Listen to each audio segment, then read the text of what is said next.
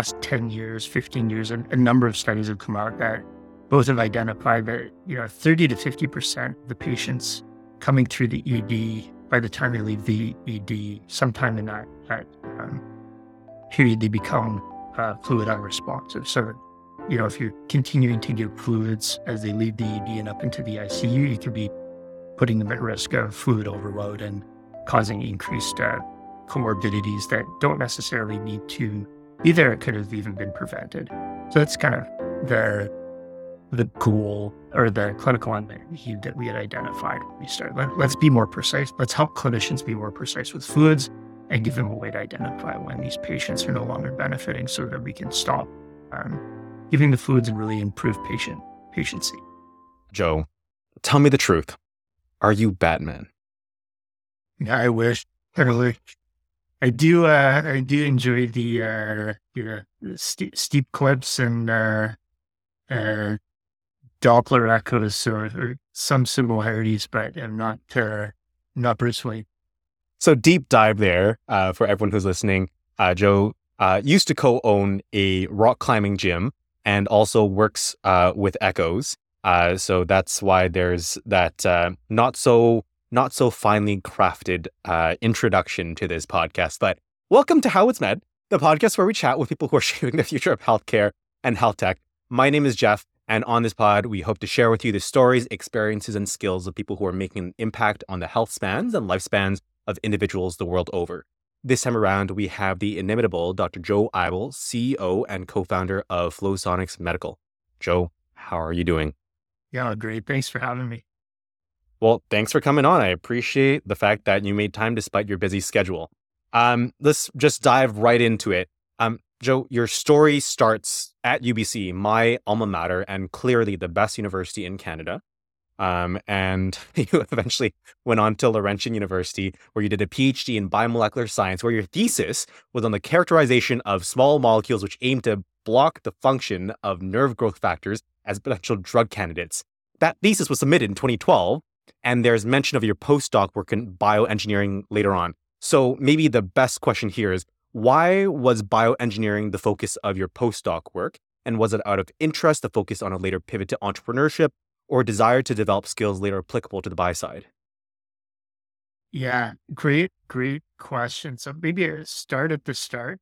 Uh, so, you know, I, when I went to um, undergrad out west, I had the good fortune of living in residence. And one of the things about university, aside from the education, thought was great is the the network, the friends, the lifelong relationships that come out of. Um, those experiences. And you know, fast forward to present, um, co-founded Flosonics with uh, one of their uh, co- one of my college roommates, and one of our other uh, college roommates is leading our uh, clinical implementation team. So you know, a, uh, a room with four or five four people that uh, that lived in it. Three of us are working in the company.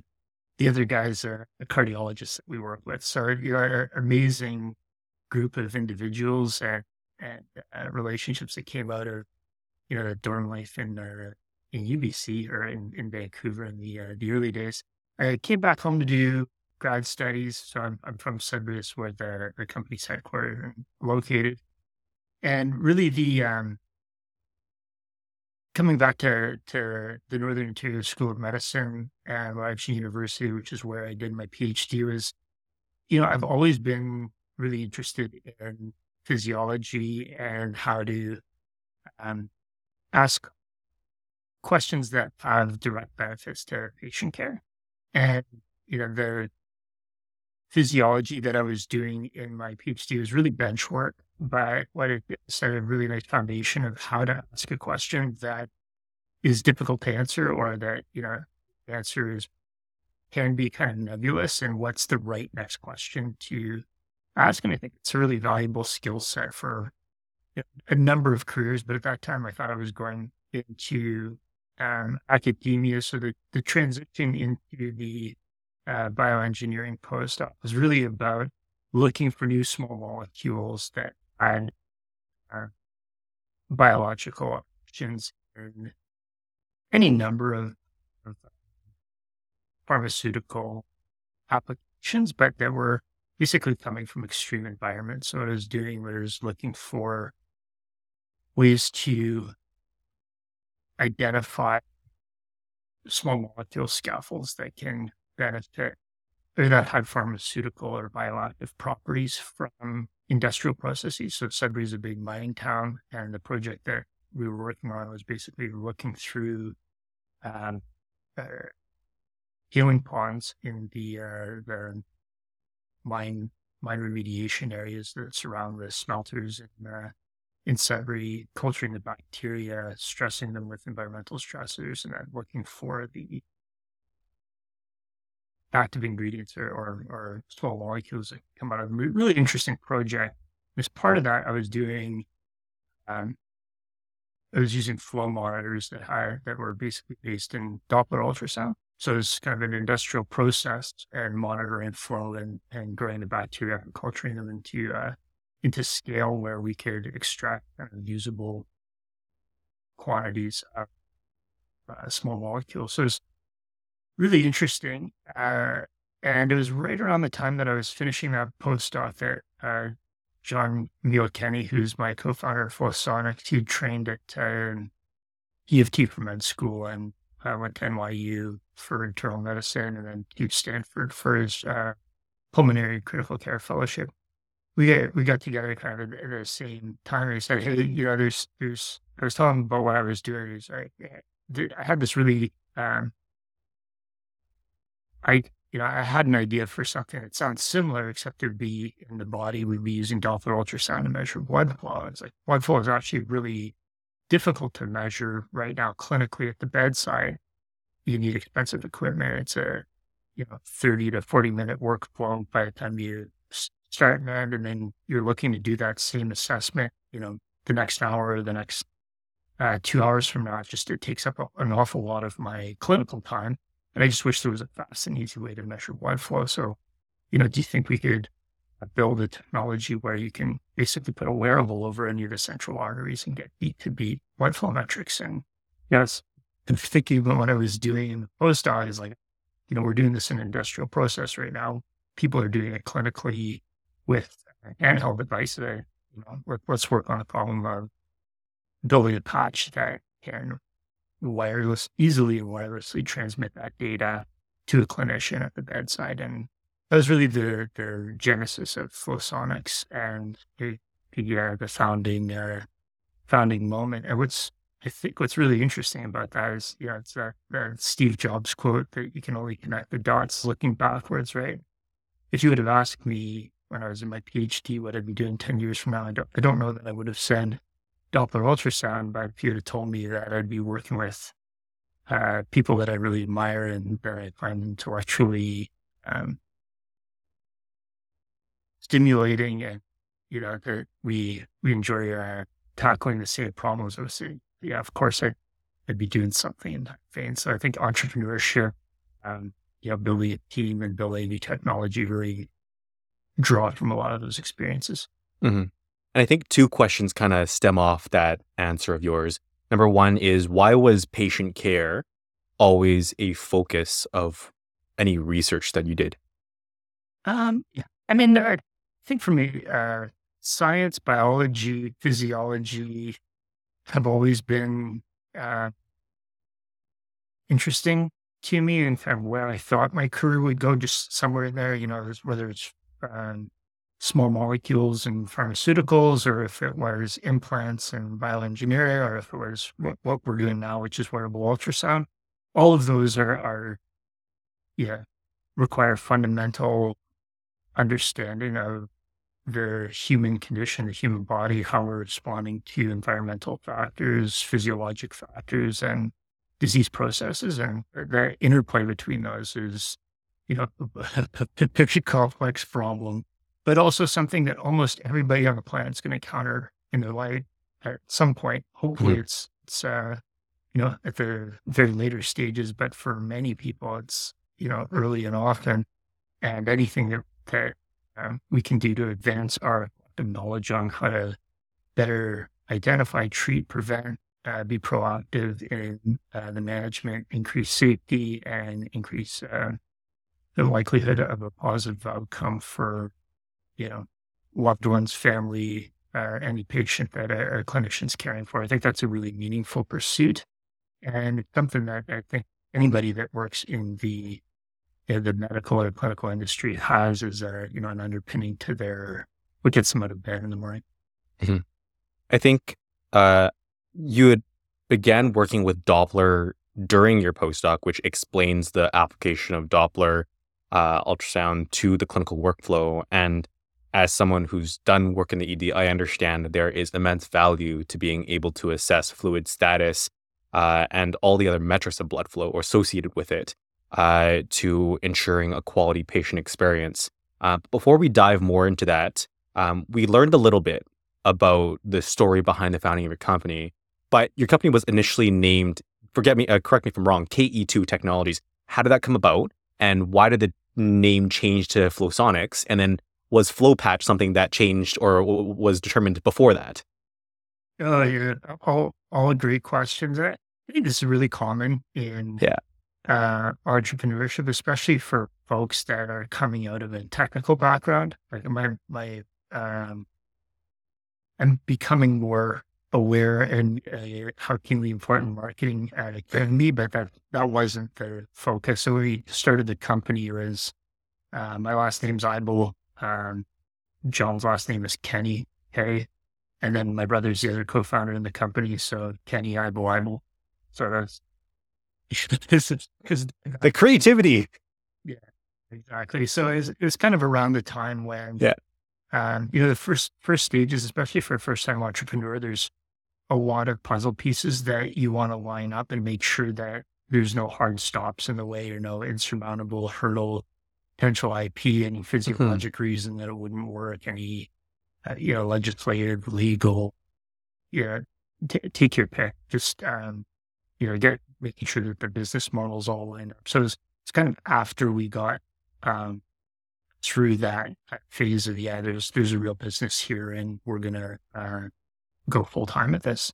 That was kind of when, you know, our first investor looked at us and said, Hey guys, love what you're doing. I think we could do better on the name. So is uh, where we started with Flosonics. And then FloPatch is really uh, more of a lining up what the product does. It's a yeah. patch and it measures just flow. Blood flow. So it's a, uh, ho- hopefully a, a better name than uh, KE2, which just rolls off the tongue. Exactly. I'm really disappointed that you that you did away with that name. Um, I, guess the the natural question that rolls off that is I've seen the FloPatch described as a smart bandage. How do you feel about that name, and does that adequately describe what your product does to the layman? Yeah, it's it's a great um, it's like wearable ultrasound coupled with I think that the bandage is it does have an adhesive component. I get where it's coming from, but it's not great. lean towards patch uh, as it, you know, it's maybe more sophisticated than bandage. Yeah. And I think the other thing that bandage kind of implies is that there's a, a wound or some yeah. something that needs dressing uh, below it. So, you know, wearable wireless Doppler is really how we uh, think about it. And, mm-hmm. you know, being able to wear the Doppler enables a number of, of um, new modalities that and clinical applications that haven't been accessible at the bedside before. Yeah. You can imagine doing any intervention to a patient and then being able to watch how it's impacting blood flow in real time. And, you know, that's something that is, we, we've been able to measure blood pressure for a long time. Yeah. Invasively beat, beat with like an arterial line or something. But to be able to get at, at blood flow, which is, which is very different than blood pressure, um, and be able to assess it directly on your iPhone. Like that, that's that's pretty uh, pretty powerful. Absolutely. Um, to to dig more into the the genesis of uh, your company, what was the role of the clinician? So in in this case, uh, Dr. Kenny, um, in the startup, and how did his role contrast to what the rest of your team did when it came to validating and prototyping the FloPatch? Yeah, it, I'd say it was, it was kind of front and center. Yeah. You, you know, you take a look at the founding team as myself, my, my brother and John. John's certainly the visionary part of the three of us, you know, the person who had a very strong grasp of the clinical unmet need, the types of patients we were aiming to help are the kind of looking forward and saying what you know what could this this technology be in the future? And are rules that uh, my brother had really he's a really strong operator so you know, something needs to get done so figure out if I put a team together and execute on it. And i think my strengths probably on on synthesis or being able to get pieces together to both be able to fund the company communicate what we're doing and really um, translating the clinical unmet need into a business model that works. Mm-hmm. Mm-hmm. Um, and then I guess maybe this is a theoretical comparison that you can't really speak to, but how do you think the experience would have differed if it was an engineering and operating based team that brought clinicians in from the outside instead of have instead of, instead of having a clinician from the like outset? Yeah, I mean, I think it's far more um, common for successful companies and successful technologies to start from the clinical unmet need and uh, develop a solution for that rather than the you know having a technology and looking for a place that it can be used. Mm-hmm. Both both can work, right? It's the you know, are, do you have a hammer? Do you start with a hammer or did you start with a nail? And, you know, when you have a hammer, the around with go at it. And, yeah. You know, if you're a nail, you figure out how to build a hammer to, uh, yeah. to get it. So, you know, for us, it was, it was certainly starting with the patient, starting with the, the clinical lens and what does the, the physician, the nurse, the paramedic need to be able to, in a technology to be able to make and better clinical decision mm-hmm. in real time. Mm-hmm. That was really the, uh, the founding. But, you know, the flip side is probably the point to three or four really great technologies that are, uh, you know, started with the technology that found a home yeah. Uh, in clinical medicine. So it, it can go both ways for sure. Absolutely. Um, so you've talked uh, a little bit throughout your answers about what exactly the FloPatch does, and you've mentioned kind of in a in a quick summary that it allows for visualization, easy visualization of blood flow using Doppler ultrasound uh, with ease that has not been able to achieved before. But for those who require more in depth explanation as to what visualizing blood flow does clinically or what applications it has by the bedside, what does measuring blood flow actually give you insight into? Yeah, great, great question. So if you think of the analogy of just a, a garden hose and what you're trying to measure is how much water is coming out of the end of the hose, you know, ask yourself, like, what would be the measure that you're looking for? You're looking to measure the pressure on the outside of the hose, like how tough the hose is to squeeze with your fingers, or would you rather just measure the water coming out of the hose? And if you substitute water for blood and the end of the hose for the vital organs that you're um, trying to perfuse the brain, uh, the heart, the lungs, the other vascular beds or other other tissue beds in the um, in the body, well, really what you're looking to do is measure flow. There's a number of times where people can look at a, a blood pressure number. It, it can be in kind of the normal range. It can be even maybe a little bit high, but flow can be grossly impaired or dramatically impaired because the vasculature, of the vessels are clamped on, or that there's some uh, resistant problem in the system that you know, make, is making the the pressure number look okay, but the patient's actually, uh, you know, up, up in uh, critical critical illness and getting worse because they're they're not perfusing those vital organs. And really, that's what blood flow um, helps you measure. But there, have been a number of other technologies that have been uh, validated for blood flow measurements. Ultra, bedside cart-based ultrasound is the obvious one, uh, but there's invasive uh, catheters. There's um, thermodilution techniques that uh, you know, been used in the, the cardiac and operative setting as well. But really what we were looking to do is what's something that can be used universally early care in any clinical setting that's easy enough for a nurse to deploy in 30 seconds and be able to make an informed management decision mm-hmm. on a patient who's crashing in front of them. And that's really where, where FloPatch sets itself apart from any other uh, technology that's previously, you know, been targeting that real-time blood flow measurement. Absolutely. And I think another uh, important application of ultrasound is fluid status. So I don't understand exactly the connection between blood flow and assessing fluid status overall. Uh, is there a use case in terms of identifying fluid status through just a one point Doppler uh, measurement uh, uh as FloPatch does?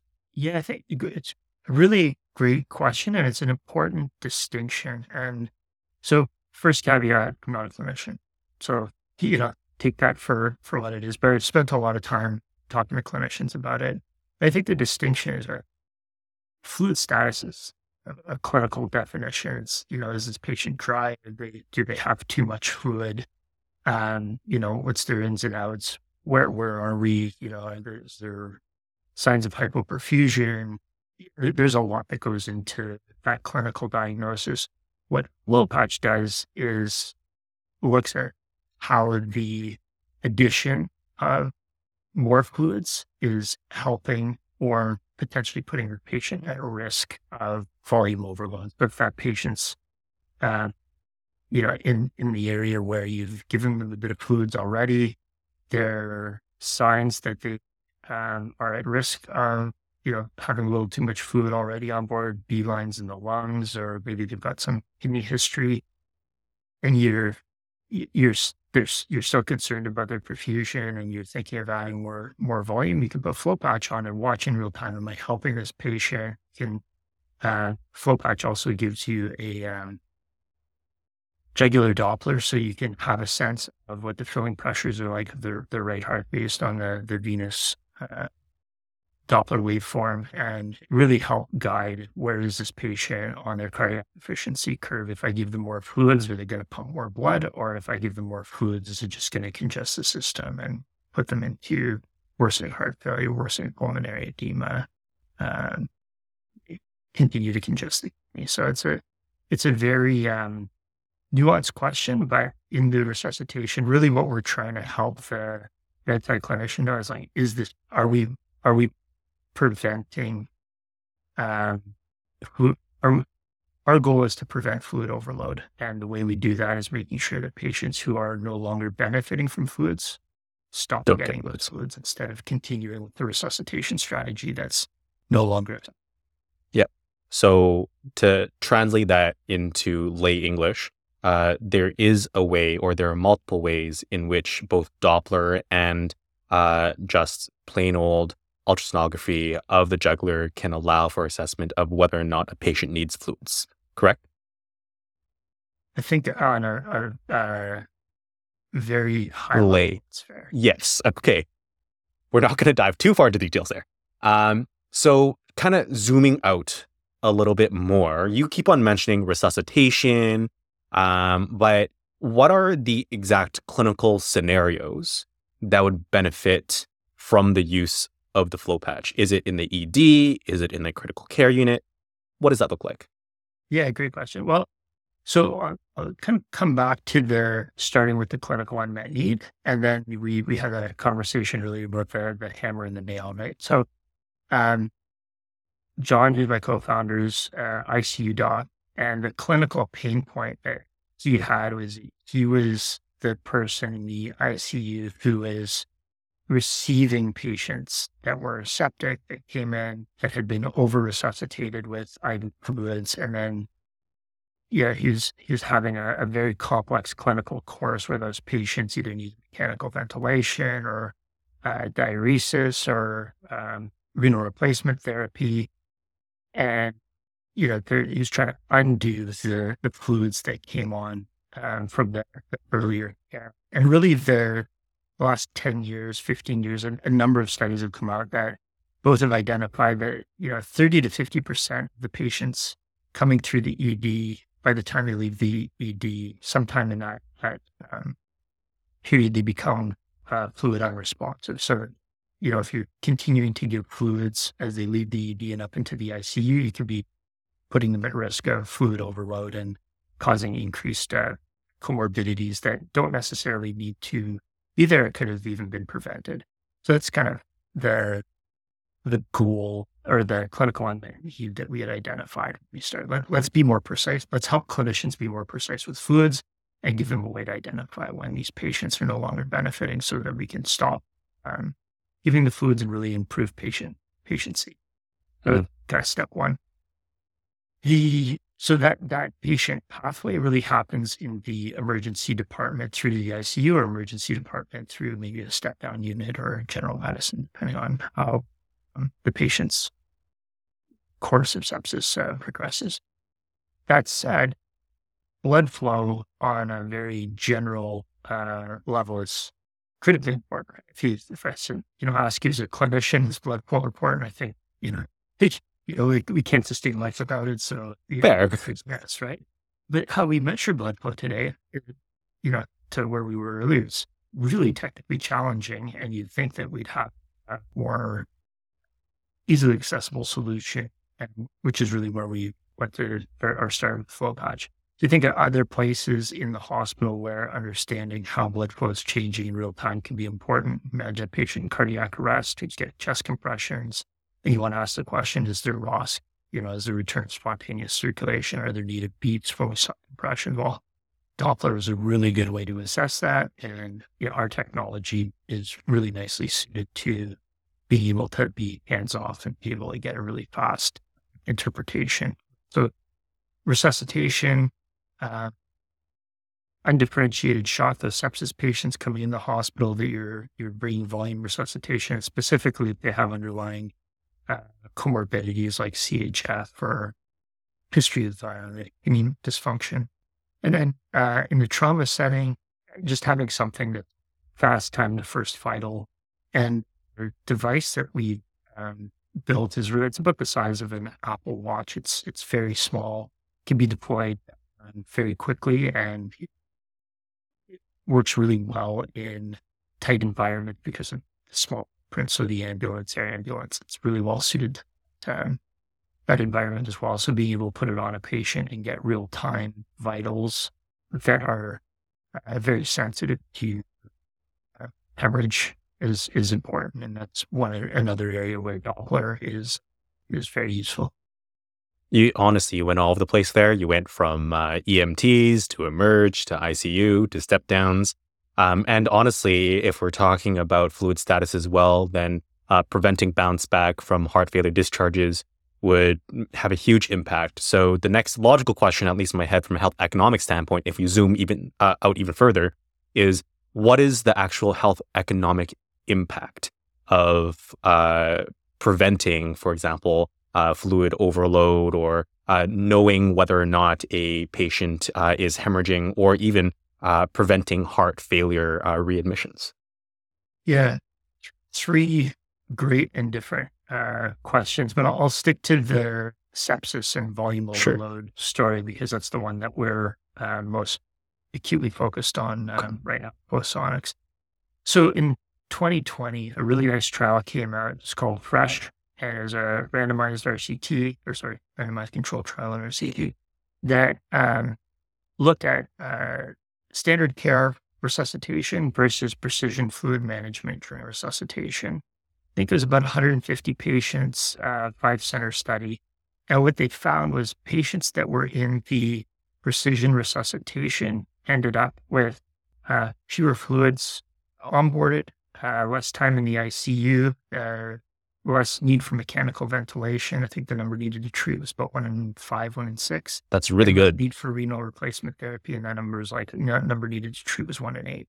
So there's, you know, really a big, um, and there, there was a signal towards mortality, but it was it was empowered for mortality. The primary outcome was uh, reducing intervenient, reducing the need for uh, intravenous fluids. So it's a really nice study that demonstrated that precision matters in fluid resuscitation. And then there have been a number of meta analyses that have come out afterwards looking at larger cohorts. And the uh, when you take the numbers needed to treat from the fresh trial and run them out on uh, time saved in the ICU, which is about a day and a half, uh, the need for mechanical ventilation, which is uh, mechanical ventilation is a very expensive uh, treatment in the ICU, and uh, renal replacement therapy. Estimates are somewhere between ten and fifteen thousand dollars in additional cost for uh, patients who are fluid overloaded during their sepsis care pathway. So if you can make that better decision earlier and divert the patient from even having to go to the ICU, the cost savings are, are remarkable and the health economics for the patient. And uh, I don't know if you've, as a clinician, you've seen uh, mechanical ventilation for, but you know, it's, it's not something that is, uh, is nice to be on and if it can be prevented, I think that's a, a very meaningful patient centric outcome. So you know, the, the fact that they were able to demonstrate reduced need for mechanical ventilation and renal replacement therapy are big, um, big benefits to why precision fluid management matters in addition to the economic story. Yeah. And I think it's important to point out that's $15,000 potentially per patient. Uh, and there are many patients who flow in and out of ICU or step down units who require those extra therapies. And that's on top of other use cases that aren't yet quantified when it comes to health economic benefits so certainly there's quite a large health economic benefit. There's also clinical benefit, as you mentioned as well. And that's super interesting to see. Thank you for tuning in to this episode of How It's Med. If you liked what you heard, the best way to support us is to go to your podcast platform, be it Apple Podcasts, Stitcher, Spotify, whatever you like, and to give us a rating and a recommendation or a comment so that others can best find us. If you can't do that, then we'd really appreciate it if you could share your favorite episode with those that you care about and who you think would find our work interesting. Till next time.